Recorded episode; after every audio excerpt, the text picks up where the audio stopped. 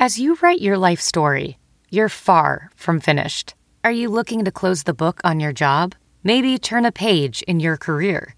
Be continued at the Georgetown University School of Continuing Studies. Our professional master's degrees and certificates are designed to meet you where you are and take you where you want to go. At Georgetown SCS, the learning never stops, and neither do you. Write your next chapter.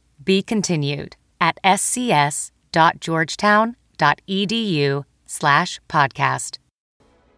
Fox 2 presents Hancock and Kelly. Welcome to Hancock and Kelly here on Fox 2 on your Sunday morning. On your right, right over there, John Hancock. Good morning. See you. On the left today is Braxton Payne. He's in for Michael Kelly. Good to have you back. Good morning. Good to have you here today. We have a lot to talk about. Big story this week: a vote on the impeachment inquiry of President Donald Trump. Fox News correspondent Lauren Blanchard gets us up to speed, and then we will discuss. Thursday was a test for the leaders of both parties. A resolution starting the impeachment process passing in the House, with all but two Democrats voting yes and every Republican voting no. It's about the truth, it's about the Constitution. We will do so in a way that brings people together. Not only did every single Republican reject this Soviet style impeachment process, but we were even joined by Democrats who couldn't stand it anymore. Democrats say the vote will lay the groundwork for the impeachment inquiry going forward and will open up testimony, and they will be able to release transcripts. We take no joy in having to move down this road and proceed with the impeachment inquiry, but neither do we shrink from it. Afterwards, Republicans headed to the White House for a briefing. The press secretary saying the administration is focusing on issues, while Democrats are choosing every day to waste time on a sham impeachment, a blatantly partisan attempt to destroy the president. The Democrats just keeping everything behind closed doors. The administration has been very transparent and open. Also Thursday, Tim Morrison, a former member of the National Security Council, testified for more than eight hours behind closed doors.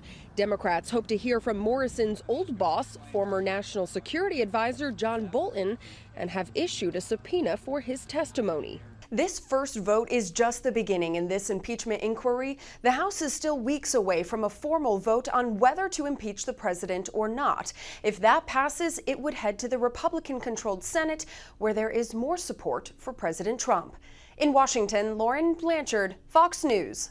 All right, so there's where we are at this point. John, you're up first. Has this been a fair process thus far? No, uh, it hasn't, and it's not a fair process at this point. You've got a situation where you're going to impeach a president of the United States. It's one of the most serious things a government does in this country. Very rare. And the minority party does not have the ability to call its own witnesses to this thing. The, the Adam Schiff and the committee has to sign off on all the witnesses that Republicans would want to call. It's just not fair. The other thing that's happened is the Democrats have had, oh, three or four weeks basically of total control of the narrative because they've had these private, you know, secret meetings. Uh, they've been able to kind of spin it coming out. The public hasn't seen the testimony. They've had a month to make their case here, and they've not made it that effectively. I think once the witnesses actually testify, uh, one of two things is going to happen. Either the public's going to tune it out because it is a, just a hyper partisan, on both sides, hyper partisan process, or people are going to say, you know, you may or may not agree with what Donald Trump did with Ukraine, but is this really impeachable? Really? And, and I think that's where we're going to be on this. Right, Braxton, you're up. Uh, you know, the Republicans saying it's unfair. It's in this bunker, right? I love all the, the buzzwords that came out this week: the underground bunker, the Soviet style, the private, all this kind of stuff. So you know where they are at this point. Has it been fair, and where do you go from here? Well, first off, yes. I mean, but October 21st, Donald Trump gave an interview to Sean Hannity. He asked for the process to be open. He asked for his lawyers to be in the room. He asked for cross examination. He's getting all three of those things that he asked for. So, how is it all of a sudden now tainted when he's the one that asked for this process to be? I mean, it, if, if it was really, uh, you know, Speaker Pelosi didn't want to do this, the facts led her to do this. Let's be honest. I mean, if after the Mueller report, she didn't bring up the impeachment inquiry because there wasn't enough there. So now that the facts lead, lead them there, that's what they have to do. And that's what their constitutional right provides them to do. You know, I don't know. Maybe it was this crooked back when uh, President Johnson was impeached. You're the only one who would remember that. I, but I don't know because you're hearing so much spin. You know, let's talk about the whistleblower. Well, did he meet with Adam Schiff before and his staff, which would did. be against the rules, right?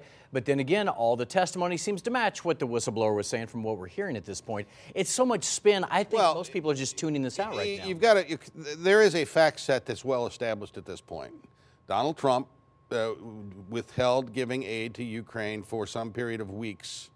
Uh, in the midst of that withholding of the aid, he had a conversation with the president of the Ukraine, and he said, yeah, "Gosh, I'd like you to do me a favor and investigate this Biden situation and see if we can find that DNC server over here in Ukraine somewhere." Uh, I mean, those those are the facts. Now, you know, I wish he hadn't done that. I wish he hadn't had that conversation. It was not appropriate. It was not in the best interest of our foreign policy. That aid had been appropriated by Congress. It goes when Congress appropriates money, it money is spent. Uh, so all of that is true. It's been established, and nothing that's come out from any of these witnesses has done anything but say, okay, this is what happened. The question is, is that which happened rise to the level of kicking out a president when you've got an election literally just around the corner? And I think the American people are going to look at this set of facts, and nothing new's come out, not one thing new. Uh, and, and I don't think the support for impeachment is going to be there. Yeah, what, we're about one year from this weekend, right? Um, the one I'm interested in seeing, John Bolton here, because the way he left and the, the controversy there, uh, that one I'm intrigued in. Who are you most interested in seeing here? Is that it? I think it's definitely John Bolton, and I think the way he's doing it is the most interesting process. He's asking, he's essentially saying he does not want to testify, just to save face, I think, with Donald Trump. So I think what he's doing is going through the courts, and then the courts are going to make him testify. I think, I think the, the lower court's going to rule that he has to testify, then it'll go to D.C. court. I'll be interested if the Supreme Court takes it up. Will, will they weigh in on this, or will they stay clean of it completely? Because, in my opinion, I think they will stay clean of it and just let the D.C. court make him testify. You know, he, he might shave that mustache off and go into hiding, Brown. Uh, No one would recognize would- him. would- who is that guy? Yeah. All right, one more topic here before we go on our first block here. President Obama spoke at the annual summit for the Obama Foundation, said a few things that ruffled a few feathers. Here he is. You know, this, this idea of purity and you're never compromised and you're always politically woke and all that stuff, I, you should get over that quickly. The world, the world is messy. There are ambiguities. People who do really good stuff have flaws. Right, I, you know, he kind of goes back to the topic we've been discussing time and time again is this, this culture of outrage on both sides. And John, I'll have you go first on this one. Um, yeah, I think we've gotten so divided that you can't even have a basic discussion about anything anymore. And he even raised that point. There. Well, we've turned our political foes into Satan, uh, both sides, and, and there's you know there's no negotiating with Satan, and and so you know, look at look at Congress, okay, and I'll take Republican and Democrat out of it. The institution of Congress is accomplishing next to nothing, and that's been the case for years now. And that's not the way this system was designed. The system was designed to have people of disparate viewpoints come together, recognize the problems in the country, and we all can agree on uh, many of the problems in the country, and, and come up with ideas to address them. And that system is fundamentally broken now, and it's because uh, Barack Obama was right there. It's because we're not able to work together and, and come together. Braxton, maybe it's social media, maybe it's a number of things here, but but but he is right. If we disagree on one thing anymore, you draw the line. Yeah. We can't be friends. Well, in social media, you only talk to people that you agree with. Right. I mean, my dad's a Republican. Uh, we get along so well, and we can talk about politics for hours. And we may disagree on how to solve that problem, but we can talk about what the problem is and how we can solve it. And that's what we need. And the thing is, is, is when you're talking in 180 characters and you're just talking to the same people that agree with you, you're just going to continue to feel the same way, and you're going to get even more angry and think that the other side is, like you said, the devil. And they're not. I mean, me and John get along. I think, do. You know, and it's it's one of the things that's really important to understand that it's not just social media, it's not just this. You have to have a conversation with people in person and figure out really what's going on and how we can make the world an actual better place instead of just yelling at each other. All right, still to come on Hancock and Kelly, we're going to play Good Week, Bad Week. President Trump had perhaps his best week in office and his worst. Same could be said about Elizabeth Warren's campaign.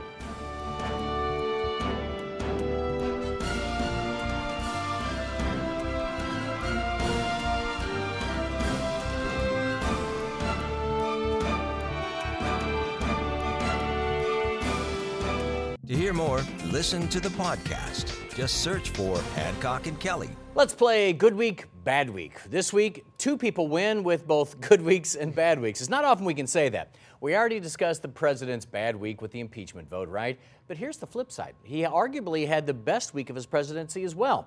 The administration took out the most wanted terror leader in the world, got all sorts of intelligence from that, all with no significant injuries to American troops, other than the dog. And the first phase of the China deal ramped up this week, making your 401k and your retirement fund very happy. The stock market rose to its highest level in history. John, he again, we've had this discussion several times on this show. He has really good policy victories here and again. One, it gets overshadowed by things he says typically, and same thing this week. I mean, this was a pretty good week. Well, there's no question but that the, uh, the killing of uh, uh, al Baghdadi was a huge, you know, foreign policy win for Donald Trump. It's really kind of gotten. I mean, here we are on Sunday, and it was just a week ago. A week ago, mm-hmm. and it, nobody's talking about it now. After Monday, uh, it was off the front yeah, pages of everything. Yeah, and surprising. you know, but it is a it was a massive thing. How'd you like to be the next guy in line Ooh. to be the head of ISIS? Well, that's good. That's I the mean, fear they need to have. Right. As an American, we need to make sure they have that. Yeah. Fear. So they named the new guy now, and I got to believe he's saying, well, maybe you know, maybe uh, you know, let's pass that on to somebody else. Yeah. So I, again, even a lot of Democrats I heard say, "Yeah, he had a good week, but that doesn't over that doesn't overshadow everything else going on." My my fear is with China is that he's so impulsive that the, the deals that we've been hearing about won't come to fruition, and I I just don't want whatever he does to have a long-term impact. I also wish that instead of dealing with our geopolitical foes all the time, like Russia um, and, and China, that he actually deals with Canada and Mexico and France and actually gets good deals with our friends instead of so much our, our foes. All right, the other person to have a good week and a bad week all in one, that would be Senator Elizabeth Warren. We say good week because she finally unveiled her plan for Medicare for all. Her supporters love it. She says there will be no tax hikes on the middle class. Now, it is admitted that there might be 2 million people who might lose their jobs, which, John, to support your point, that's a tax cut for these people because they no longer have an income. It was also a bad week for her on another front. She claimed that she was fired from her first teaching job way back in 1971 because she was discriminated against because she was pregnant. Reporters dug up some minutes from a school board meeting way back then when it shows she was offered a new contract, but she rejected it. In her books and interviews over the years, she never claimed she was fired until just a few years ago. Previously, she said she quit to raise her children. Braxton, you're up first on this one. Um, so, bad week also because Joe Biden attacked her on this Medicare mm. for All proposal. He had lots of choice words for it. Yeah, it, it, so I think, first off, I think the plan is very bold, and we don't see many bold plans anymore. And yes, it is an expensive plan. I think also you see who won is, is uh, you know, Joe Biden, but Mayor Pete. They both have, are going to have good weeks because I think You'll see that the Democratic primary is not as far left as Elizabeth Warren, but also you see a lot of moderates in our party because we are a big tent. Um, but I also think Wall Street is not popular in the Democratic Party. Wealthy people are not popular in the Democratic Party. So her plan will have some legs and will, I mean, healthcare is a fundamental right, and that's what I believe, and I think that's what many Democrats believe, and that's what Medicare for All does. But I want to go back to this Mayor Pete. If I'm Mayor Pete, I just lay low for the next six months because the other guys are going to fall apart. It looks like, and he could be standing there. Um, he makes the good point that people don't want to just give up their health care. That seems to be a more reasonable approach to people across the aisle, and that's resonating with both sides. Yeah, you see the public option among Democrats and even among independents is a very popular option. It was floated during uh, Obamacare in 2009. It did not pass due to a couple conservative Democrats in the Senate. Um, but I think a public option, Amy Klobuchar has also put that forward. Uh, I think that's going to be where the Democratic Party ends up at the end of the primary process, but it's also a long primary process. We're what, still 92 days from the Iowa caucus? That's just the first one of many. So I think we're going to see a lot of plans released. I also will say the Republicans haven't released a health care plan. Neither has Bernie Sanders, for that fact. Mm. At least she's doing something. At least she's releasing her plans. All right, John. Now talk about this bad week for Elizabeth Warren. Well, when it comes to her, you know, how the story has changed, maybe to suit the political needs. Same sort of thing that well, they'll point out with the Native she's American. Got a, she's got a veracity problem, and this enhances that. But this health care plan, it is the single biggest expansionist program offered by a major candidate for president of the United States in the history of the country. $20.5 trillion. That's darn near the size of the entire national debt. And it's five times the size of the annual federal budget. And if you think that's going to get paid for by t- just taxing a few rich people, it, it will be the most massive tax. I mean, it, you talk about socialism. You have, will have no choice but socialism uh, if you enact something like this. It is a ridiculous proposal. And in Democrats, I would have to think serious Democrats who want to win the White House, and Donald Trump is weak. His numbers are not good. If they want to win the White House, this is precisely the wrong way to go about it. They may end up costing themselves the election if they nominate Elizabeth Warren in this this massive bad bad plan. All right, still to come here on Hancock and Kelly, we're talking about that $20 million discrimination verdict in St. Louis County. Plus, the other big news this week that some developers say shows that St. Louis is having a historically good run right now. So, why isn't everybody seeing this?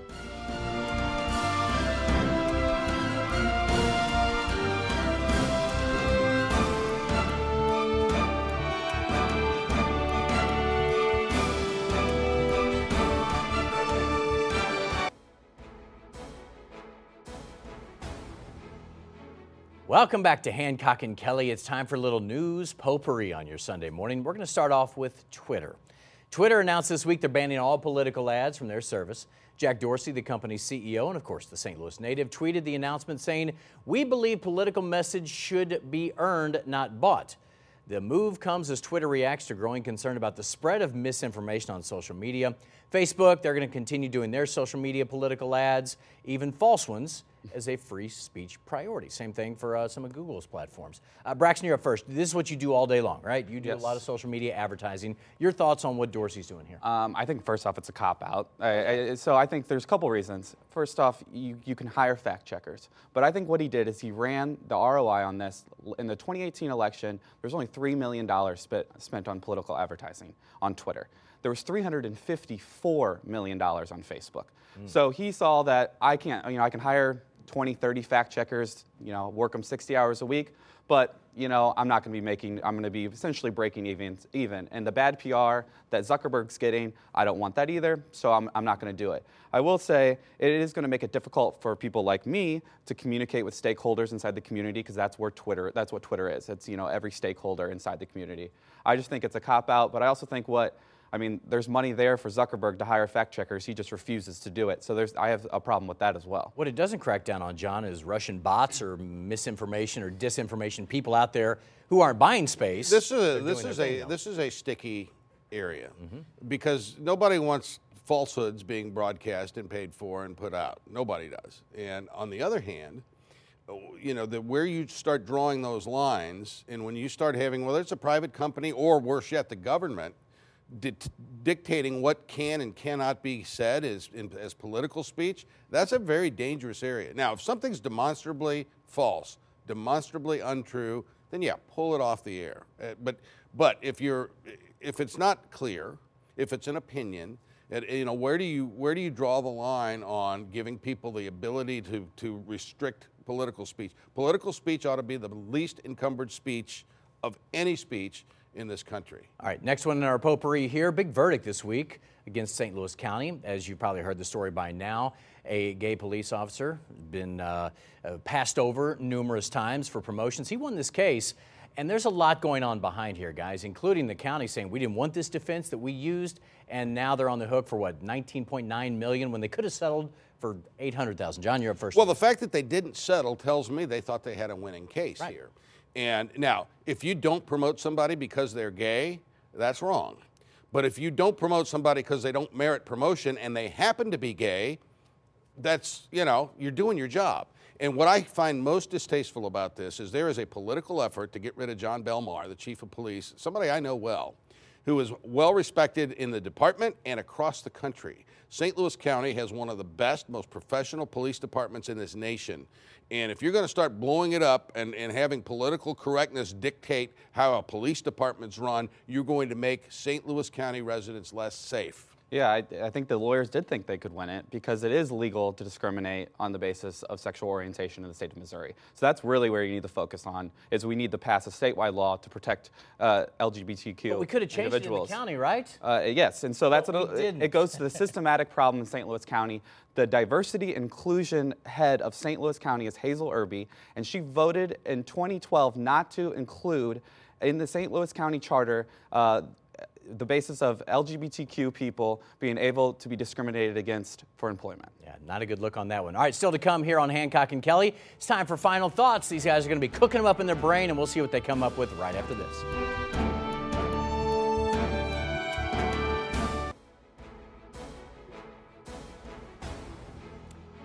Time for some final thoughts here on Hancock and Kelly. Braxton, of course, filling in today for Michael Kelly, who's off.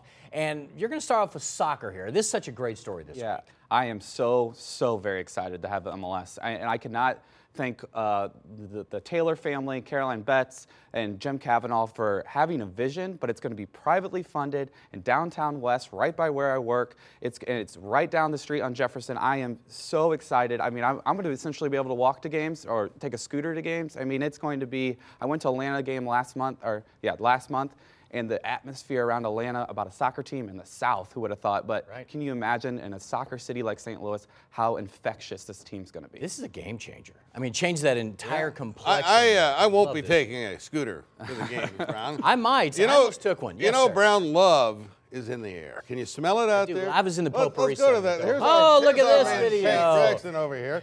He's asking Megan no if she'll marry him. She looks like she just discovered Bigfoot there. She's very excited. and there she can't quite can't quite pull herself. There she comes. She's about to say yes. I, she does say yes. Braxton, Yes, she doesn't she even get close for a long time. What happened? You know, staying away. I saw that on Twitter. I saw that on Twitter, and I told my wife, "Isn't Oh, this cute?" Because we've been married 30 years. I, t- I told my wife, Brown, I said, "I've given you the best years of my life." she said, "Which two were they?" Right. Yeah. well, we could give you we could give you marriage advice there. So, uh, but I you don't want to hear from us. I- We got nothing. So, congratulations. Congratulations. Thank you. Nice I job. appreciate That's- it. What's her name? Megan. Megan, congratulations, Megan. Maybe you can sit in next time, okay? All right, thanks for watching Hancock and Kelly today. If you missed any part of the show, download it there on your smartphone. Search out Hancock or Kelly. Fox News Sunday with Chris Wallace is next, and we'll see you back here next Sunday. Thank you, Braxton. Thank you. Good job.